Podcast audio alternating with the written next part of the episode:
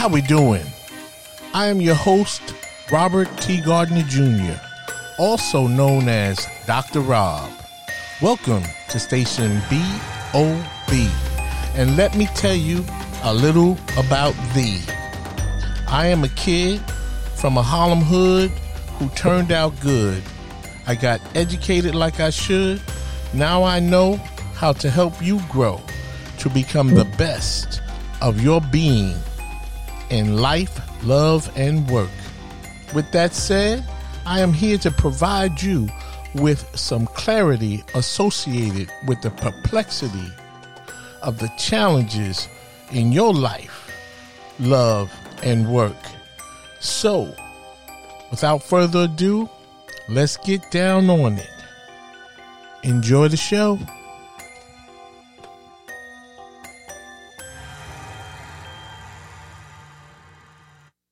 Ah, yes. How we doing? Welcome once again, my friend, to station B-O-B, where you listen to learn how to become the best of your being in life, love, and work. I'm your host, Dr. Rob, and as always, I am pleased and very happy to be with you today to bring you another powerful message. Well, we're at the beginning of December and of course, we're in the middle of holiday, the holiday season. We have already gone through Thanksgiving and Christmas and Hanukkah and all of the other holidays are still yet to come.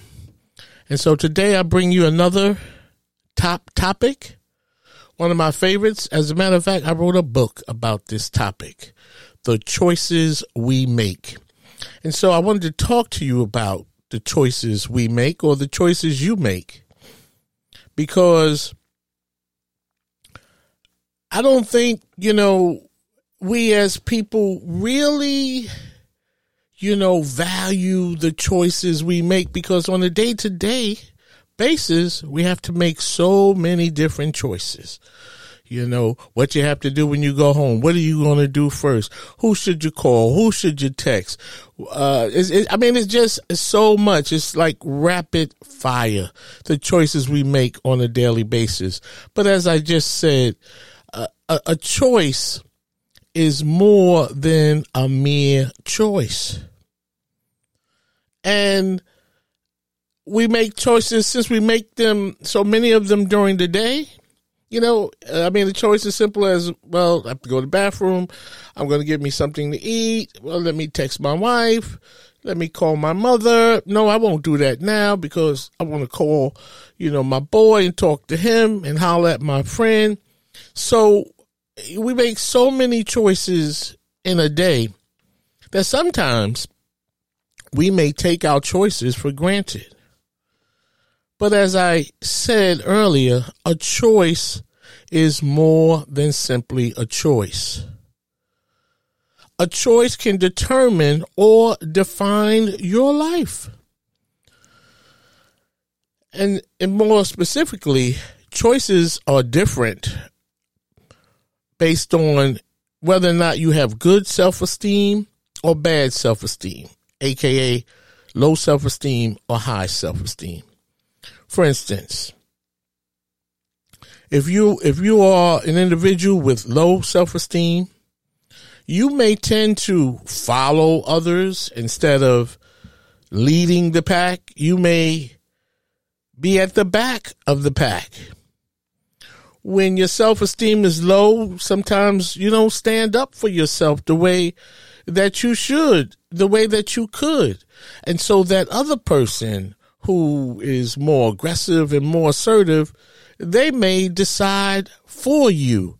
And then you find yourself making choices or being, say, the victim, if you will, of a choice that you did not fully or conscious, conscientiously make. And so it's, you know, I think the main thing for me with us as human beings is that self esteem, you know, it carries over into every aspect of our lives.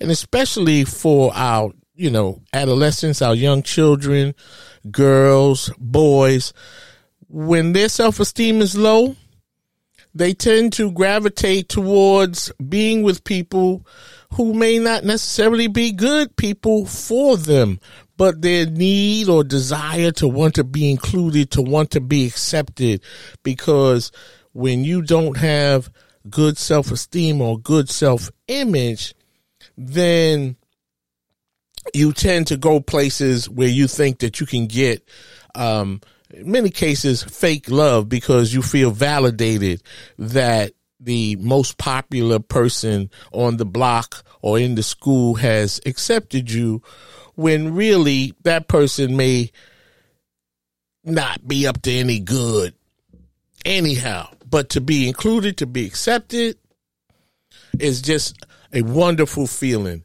And so when our self esteem is not as good as it should, one may be prone to not make good choices.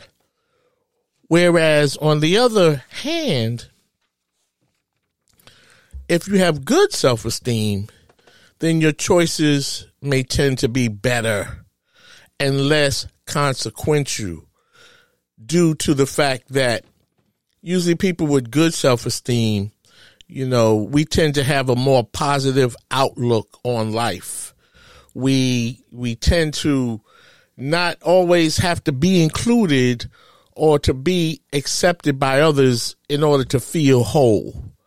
So, I mean, hopefully you, are getting my drift here that that self esteem, especially when it comes to choices, is is very very important.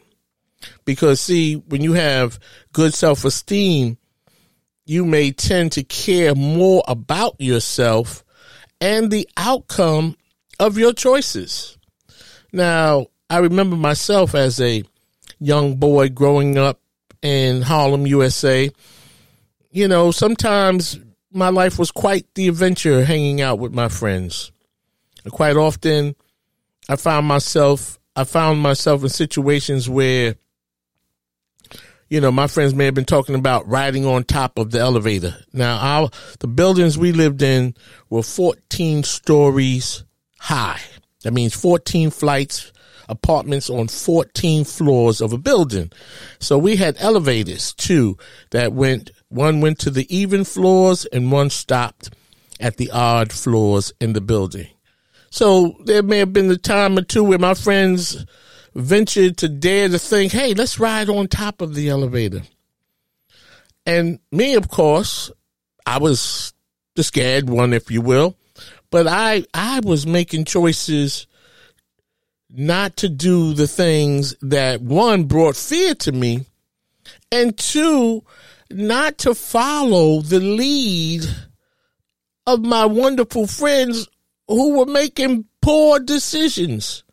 And i think really and at the time you know 9 10 11 12 to be honest with you i did not know anything about self-esteem I just, for me, it was more of a fear to do daring things that just didn't sound like they would be a lot of fun. In addition, you know, I used to watch the news at night. Even as a, a young kid, I would watch the news. And we all know that the news is, is really the blues. And I, and I saw stories on the news about kids my age and older riding on top of elevators, with their friends and then falling to their deaths. And so I had to make those tough decisions with my friends. Now, my friends, we were a good, I had a good group of friends. We were not troublemakers. We didn't rob bodegas. We didn't stick people up for their welfare checks. We didn't, we didn't cause trouble. But amongst ourselves as boys, we did what we did. And you know what boys can do. And so I I really, you know, as a matter of fact, one of my friends, I remember this happened a while back. His wife told me, now we're all grown up. His wife told me, she said, Rob, Dwayne said that you were the punk of the crew. You know, you were scared of everything. So I'm like, wow, you know, perhaps then I was, you know, well, I'm not even going to say perhaps. I was viewed as the punk of the crew, if you will, because I did not want to endeavor to be as venture as adventurous as my friends. And so, you know, she said that, you know, my boy, me and him, he and I, we are still friends to this day. She said that they, you know, his, he was married at the time. And, you know, I was just talking to his wife and she told me that, hey, Dwayne said that you were the punk of the crew. And so I thought about what she said, you know, because back then I was the punk. That's what they called me. But now, if you fast forward so many years later, and I, I look at that through a different lens, and I think about, you know, the idea that, you know, growing up in the projects, when we traveled in packs, there was always a lot of us. And so who could stand up? Who would stand up to nine or 10 of their so-called friends and tell them, you know, I'm not going to do that. I'm not riding on top of an elevator. Or I remember in the spring when school, you know, when the weather, the weather was changing and we would be, you know, right in front of the school and we would form a little circle right outside of the, the door of the school because it was May or early June. Uh, let's just go with May. And it might be 60 or 70 degrees. You can hear the music in the park. Wake up, everybody. No more sleeping in bed. And so my friend was like, wow, you hear that?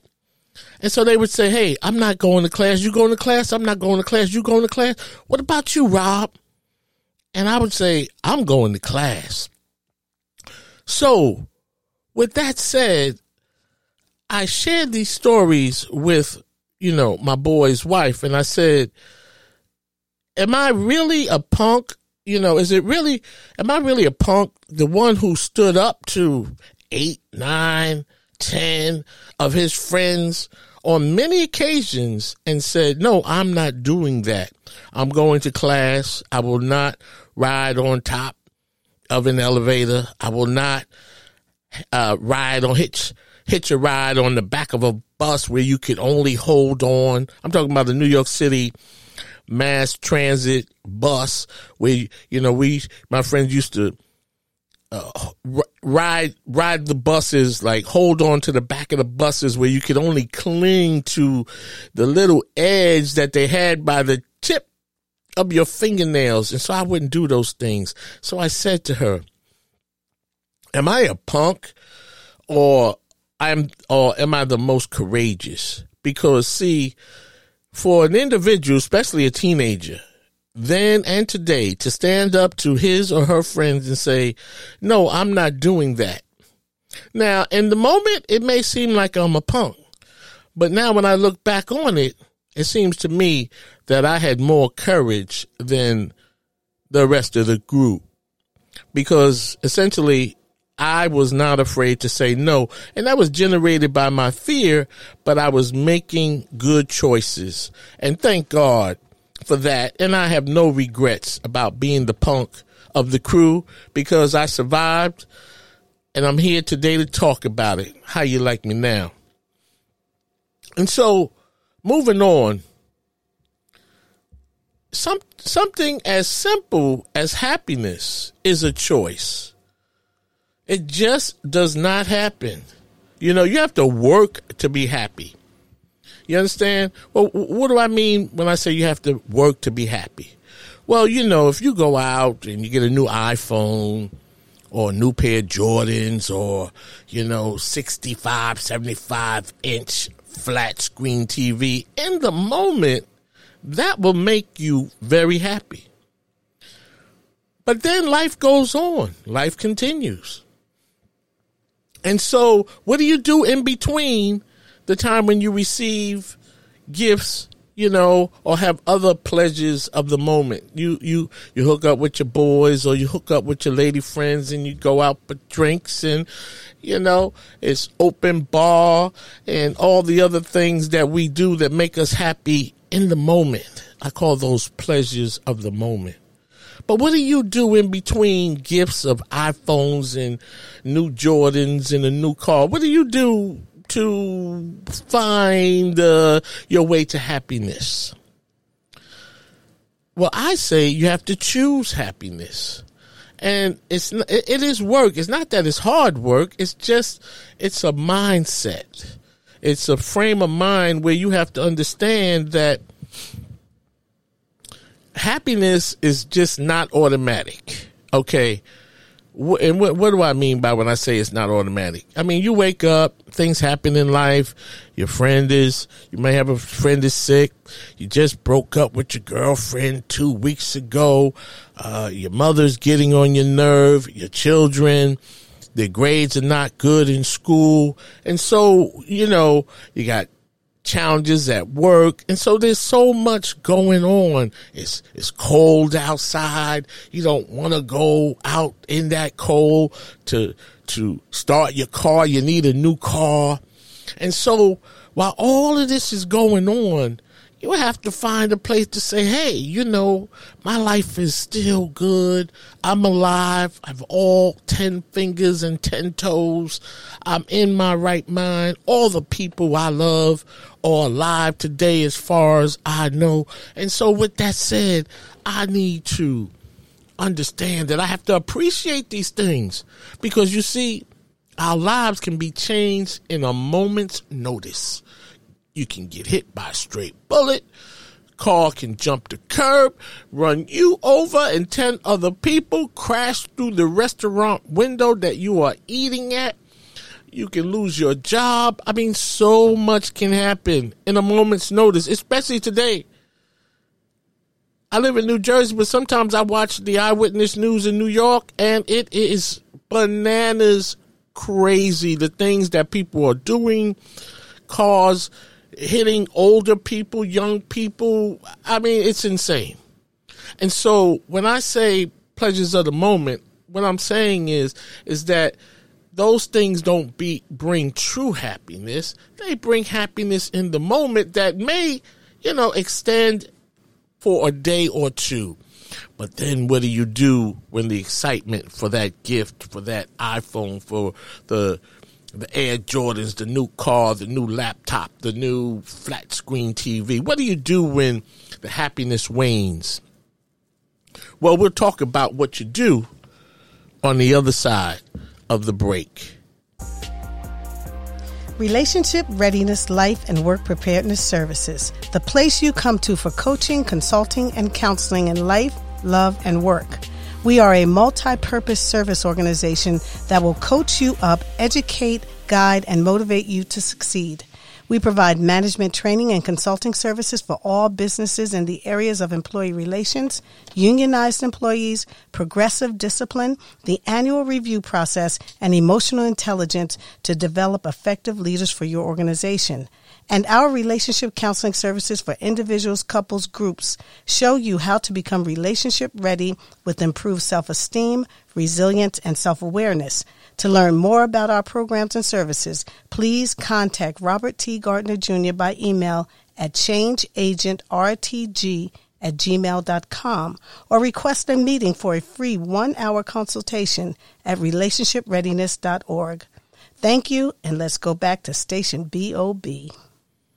Okay, thank you very much. Welcome back. And so, just before the promo, we were talking about the idea that happiness is a choice and that you have to work for happiness. And I don't mean work like lifting heavy packages, but sometimes, you know, our thoughts are so heavy, we have to work our way through the negative thinking, the, the heavy emotions that tend to block our view, block our way to finding happiness. And so I'm here today to say that happiness is a choice and you have to take control of your thoughts instead of standing on the sideline as a cheerleader watching, you know, or thinking and, and watching, you know, yourself choose one bad thought after another and then all of a sudden every day you're walking around not feeling good. When no, you can become a more active participant in your thinking.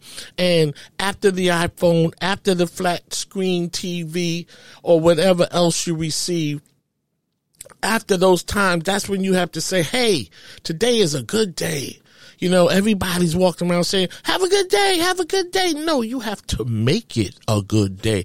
How do you make it a good day? By choosing to feel good. You make a choice to feel good. You make a choice to be happy. And then that way you bring a positive attitude to to work. You bring a positive attitude on your way to Starbucks. You bring a positive attitude when you're stuck in traffic. You have to choose happiness because if you don't choose it, you will lose it. And then we tend to fall back on the thoughts that, you know, do not make us feel so good. And some of us, we like to live there. We just love living there in the thought, oh, nobody wants to be with me. Nobody liked my post today. Nobody's hollering at me. Oh, oh, oh. No, no, you can choose to get over that. And so remember, happiness is, is a choice. Just like I believe, it's just my opinion. I haven't done any research on this, but I've been around. I am a social worker and I understand, you know, the power of our mindset because sometimes being sad, I believe is a, is a choice as well. I mean, if somebody passes away or, you know, your, the girl you thought was going to be yours for life, she cuts you off, no notice. She just sends you a text and say, Hey, it's over. It's over, player yeah, those kind of things in the moment will make you sad. And, but when I say sadness can be a choice, I have found that, you know, you know, people have, you know, we lose people. Our mothers, my mother passed away in November. My sister overdosed on heroin in November, you know, and I'm sure you lost Big Mama or Aunt Millie in, you know, at some point in the year, a year ago, we've had so many COVID deaths and tragedies and things of that sort. But sometimes we make a choice to be sad. The holidays come upon us, and so we realize that our grandmother is not going to be there anymore. Maybe our father or whoever our loved one is, and we decide that, you know, Thanksgiving is not going to be good. Meanwhile, it's like October 17th, and Thanksgiving is not until November 24th or 25th, and we're making decisions to be sad weeks and months before the actual event happens so that we program ourselves to go into that event not in the proper frame of mind. Well, I'm here today to tell I cannot tell you how to mourn and I will not even try to tell you how to mourn. But what I, what I will tell you is that our loved ones, we all know that one day we're going to pass away. I mean, it's a sad thing. I can't even believe a guy like me is going to die one day. Can you imagine that? That is sad. However, our loved ones, they want us to celebrate their lives. That's just not a saying. That's, that's real. Your mother, your father, big mama, Aunt Millie, you know, Uncle Mike, they would want you to go on and be happy during Thanksgiving the same way you enjoyed the holidays when they were alive and well. They would want you to find a way to enjoy the holidays in their absence. And so let's try not to choose to be sad because it's the holidays. And I know, like I said, I can't tell you how to mourn. I'm not even going to try to tell you how to mourn. What I'm going to try to tell you is that don't make choices to be sad for the holidays when it's October 17th and you know you're already declaring that since your loved one you know, or, or people you have loved are not going to be present because they have passed away. That's not a good idea. That's just not a good idea. As a matter of fact, I tell you a quick story. I have a friend. His father passed away. And my friend is one of my day ones. We matter of fact, it's the guy that told his wife that I was the biggest punk of the, in the crew. So anyway, now he is down south. His father left him a house, some money, and a car, and he bought a car. And so when he first moved down there, he was calling me, you know, yo, Rob, man, I'm so lonely. I'm lonely. I'm like, what do you mean you're lonely, man? You know, we, we in our fifties and sixties, but we still we ain't dead yet. So what are you talking about? You're lonely. He's like, well, I'm just lonely. But and he would call me every time he called me. He would tell me how lonely he was feeling. And although I was trying to empathize and validate his feelings, but I could see that it, it, seemed to me that he was choosing to be lonely. And I shared with him, I said, look, brother, look, beloved, you got the three C's. You got a car, a crib, and money in the bank, cash in the bank. And so you down south in Georgia, and you can you can Google the local churches, the black churches, or whatever. And show up at a church, volunteer, feed the homeless, tell them you just moved to town, and them southerners would be lined up at your door with cakes and apple pies and all kind of thing. So you have the three C's, cash, a crib, and a car. Uh, to me, it sounds like you are choosing to be lonely. And when you choose to be lonely, then you will start to think like you're lonely and feel like you're lonely. And then the quality of your life will dis- dissipate significantly. So now I'm going to fast forward. This same friend, you, you know what he tells me now? Yo, Rob, I met a shorty. I'm going to Friday night lights, which is football on Friday nights in the South. And well, Friday night lights is everywhere now, but in the South, football is big. So now he, he met a shorty. He's going to Friday night lights. He's going out to dinner. He is developing a friendship with his neighbors across the street. He's telling me they're bringing them dinner every day because he's single and his wife, the neighbor's wife cooks so much and all of this and all of that. And see, see, now all of a sudden, my friend done went from lonely to popular. Essentially because he was making a choice to be lonely and now he have, he has found a way to something that would make him happy. Think about this. The high school shooter uh, in Michigan, Ethan Crumbley, on the day of the shooting, he declared, he told school administrators that my life is useless and my world is dead and these thoughts won't help stop me. Now, I, I cannot really speak on what was going on with him. You, you understand? Um, and if he's saying he needed help, then by golly, he needed some help. And so I don't know if that young man was over the top in terms of his uh, sanity, and perhaps he was because anybody that would pull out a a loaded weapon, a loaded automatic weapon, and start shooting at your high school classmates and teachers, and, and you know the deal. I, I guess some insanity would have to come with that. But my point is, is that he was saying he was having thoughts and, and that his life was useless my my issue with that is how is a 15 year old's life useless? That that's that's all I'm talking about. How is his life useless? Now, I don't know, you know, maybe he was being abused or or mistreated at home. He seemed to live in a a, a two parent home. His mother, his father bought him a gun as an early Christmas present. Imagine that buying your, your 15 year old child a gun as for an early Christmas present. Well, Merry Christmas. You see what that got you. It's a very unfortunate situation now, but my point really is, is that here is a young man, 15 years old, saying that his life is useless.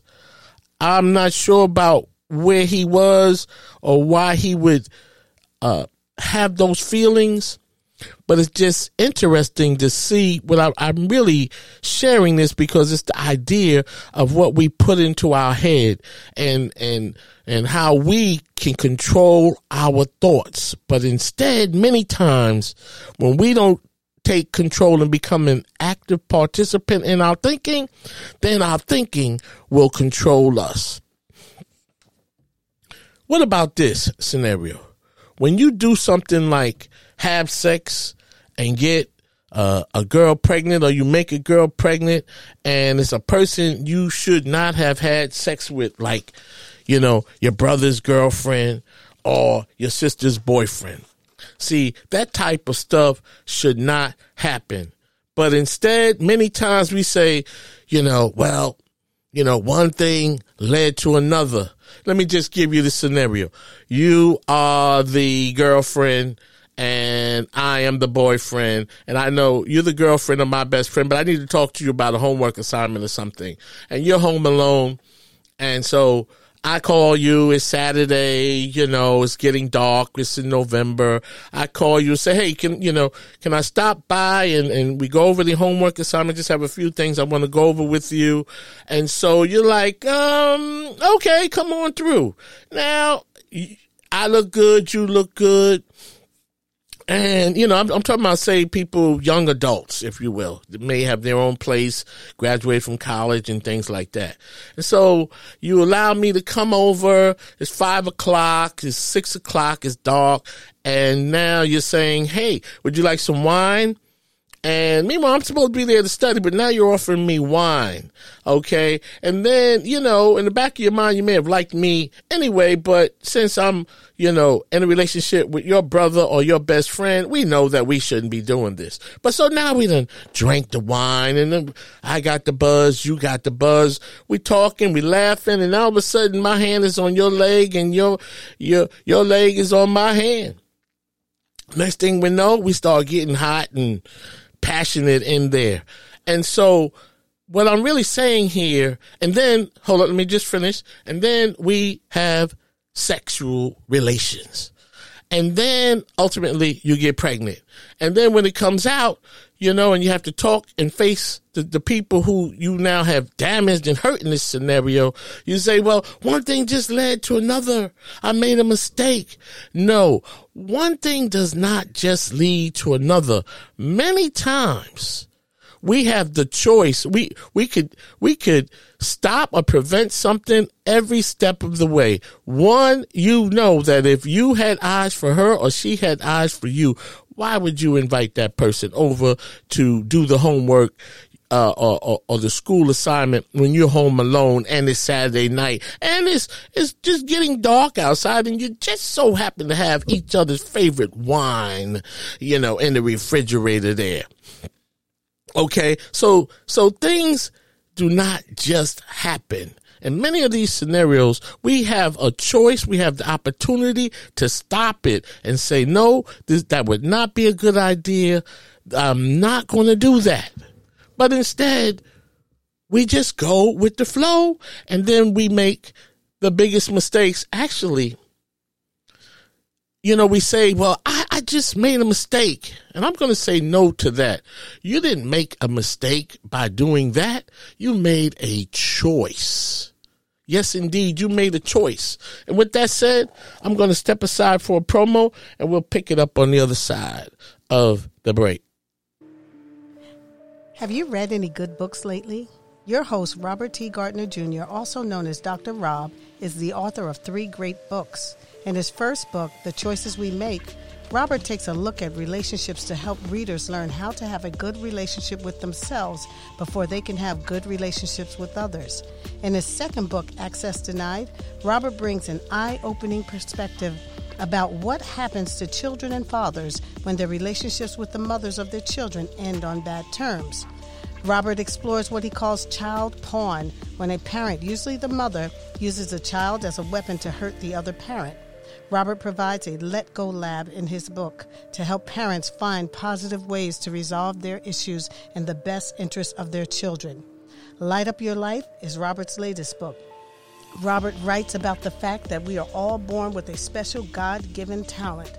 Even though we are all born with a special talent, most of us miss our true calling.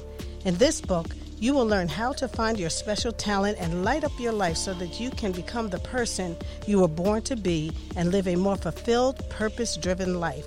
Books are available at barnesandnobles.com, amazon.com, and Robert's website, relationshipreadiness.org. Thank you, and back to the show. Okay, welcome back, and thanks for listening to the promo. You know, I've made some bad choices, some crazy choices in my life, and I'm sure you have done that too. And so I think it's a good idea to take a minute to laugh about one or two of the bad choices we make. Because if we don't laugh about it, we might act out about it or even cry about it. So I'm going to take a minute and I hope you can too to laugh about some of the foolish choices that you have made.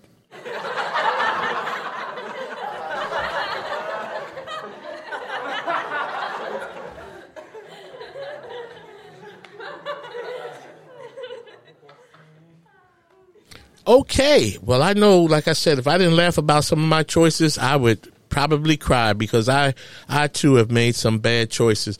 So, as I was saying before the promo, that quite often when we, when we make a series of bad decisions that lead to bad outcomes, like impregnating your, your, your, your, best friend's girlfriend or your brother's sister or, I'm sorry, your brother's sister.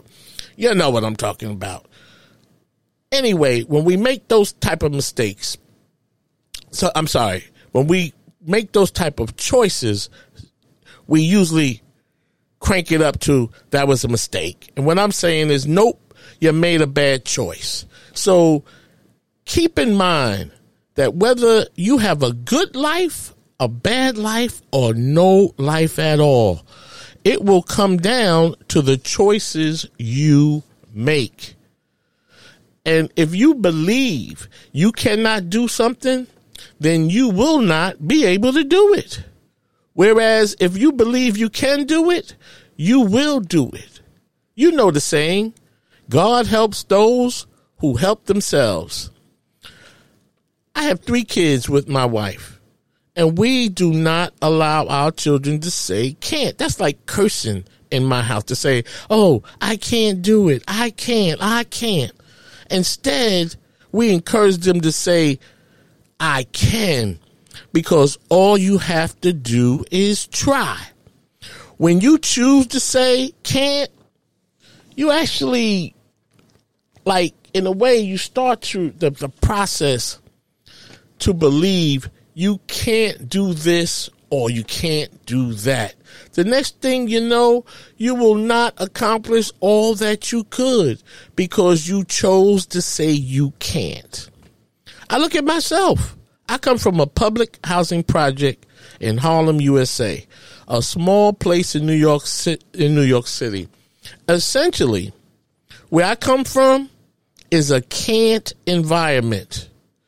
You know, we were poor not only in my household, but all of my friends. The neighborhood was infested with heroin addicts, crime, poverty, welfare recipients, welfare recipients, and gang violence, just to mention a few things. That, my friend, is a can't kind of place because not only many of my friends got caught up and did not even graduate from high school. But also, when I say got caught up, that means got caught up in the drugs, the crime, the violence. Uh, some some died early, and even if, and if they didn't die early, you know, some I have friends who smoked things like angel dust and other type of drugs that are just high on the spectrum of helping you to lose your mind.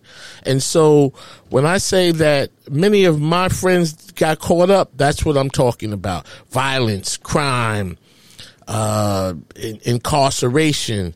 But in addition, when I say I come from a, a a can't kind of a place, many of my oldest sisters friends from her generation. My my sister was eight or nine years older than me. So, so she was, you know, when I'm eight, she's already 19, 20 years old, something thereabouts. And so, so many of her friends did not make it out the neighborhood as well. Many of them, including my sister, either overdosed on heroin and died from, you know, heroin drug overdoses or went to prison for long periods of time for things like murder, armed robbery, and so much more. And the moral of this story is that no matter where you come from or your circumstance, you can choose to overcome it and turn your pain into purpose. Before I wrap up, I'm just going to share my story with you because by golly, if I can make it and, and, and my making it, if you will, whatever that means, but I did get out of the neighborhood and that's the extent I'm talking about making it. It was because of the choices I made. Now, you know the circumstance in my neighborhood heroin addicts, drugs, crime, poverty, welfare recipients. Uh, grew up on, in a building with elevators, pissy elevators. You get on the elevator, you're stepping in urine, it's smelling like urine, all of those things. However, and, and so my story is, you know, at nine, my mother died suddenly. She had an aneurysm and the next day she passed away. Then three years, almost to the day, my oldest sister overdosed on heroin at the age of 20. And then three or four years later after that, I was diagnosed with type 1 diabetes, where I am insulin dependent and I almost died. Now, as a matter of fact, when I was experiencing the symptoms, and my, my family took me to, and I, and I would also mention that my parents were divorced, and my father was in my life, but my, you know, I come from a divorced you know, household, if you will, single parent. And so now back to the diabetes. When I was diagnosed, the doctors told my family that had they waited another 15 minutes to bring me to the hospital, they would have been picking out a coffin for me. So with all of that said, when I realized that God gave me a second chance to live, uh, and based on my early life tragedy and trauma with the loss of my mother, my sister, and my diagnosis with type 1 diabetes, through all of that, I have found a way. I made good decisions and good choices. I made a bad choice for my first wife. Oh my God.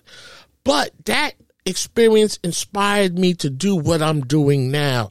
I turned my pain from that experience into purpose. I started writing books. I went back to school and got a second master's degree. I met my second wife. She is the most wonderful person I have ever met and we are truly best friends and we have children from from our marriage together. And so what I'm saying to you with all of that is that as I said earlier, whether you have a good life, a bad life, or no life at all, it will come down to the choices you make. Understand that a choice is not merely a choice.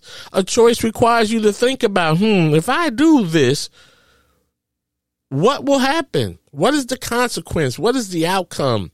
Do I really want to do that? Can I handle that? Can I handle another child? Hey, this is my brother's girlfriend. Hmm, is it worth it to do that? Wow, this is my best friend's boyfriend. What am I doing with him? I, I am attracted to him, but what would this do to my friendship with my, with my girl? You know, her and I, we've been friends from the beginning of time. So think about that. A choice is not merely a choice. A choice can determine the outcome of your life, of a situation, of a circumstance. And so think about the choices you make because in the end, your life comes down to the choices you make. I want to thank you very much for tuning in once again, my friend. You can pick up my podcast anywhere you, you get your podcast from. And remember, love is an action not a word, and it's not supposed to hurt. Until the next time we meet, I'll talk to you later. Peace.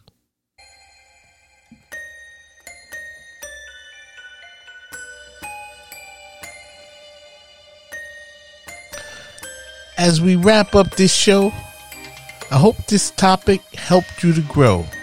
And now you know a little bit more than you knew before. If you have any questions about this topic, please email me at changeagentrtg at gmail.com. See my website, relationshipreadiness.org, to learn more about my counseling, consulting, and educational programs related to life, love, and work. Finally, in the words of the late, great Reverend Dr. Martin Luther King Jr., if I can help somebody as I pass along, if I can cheer somebody with a word or song, if I can show somebody he is traveling wrong, then my living will not be in vain. Until we meet again, do the right thing when nobody is looking. Peace, beloved.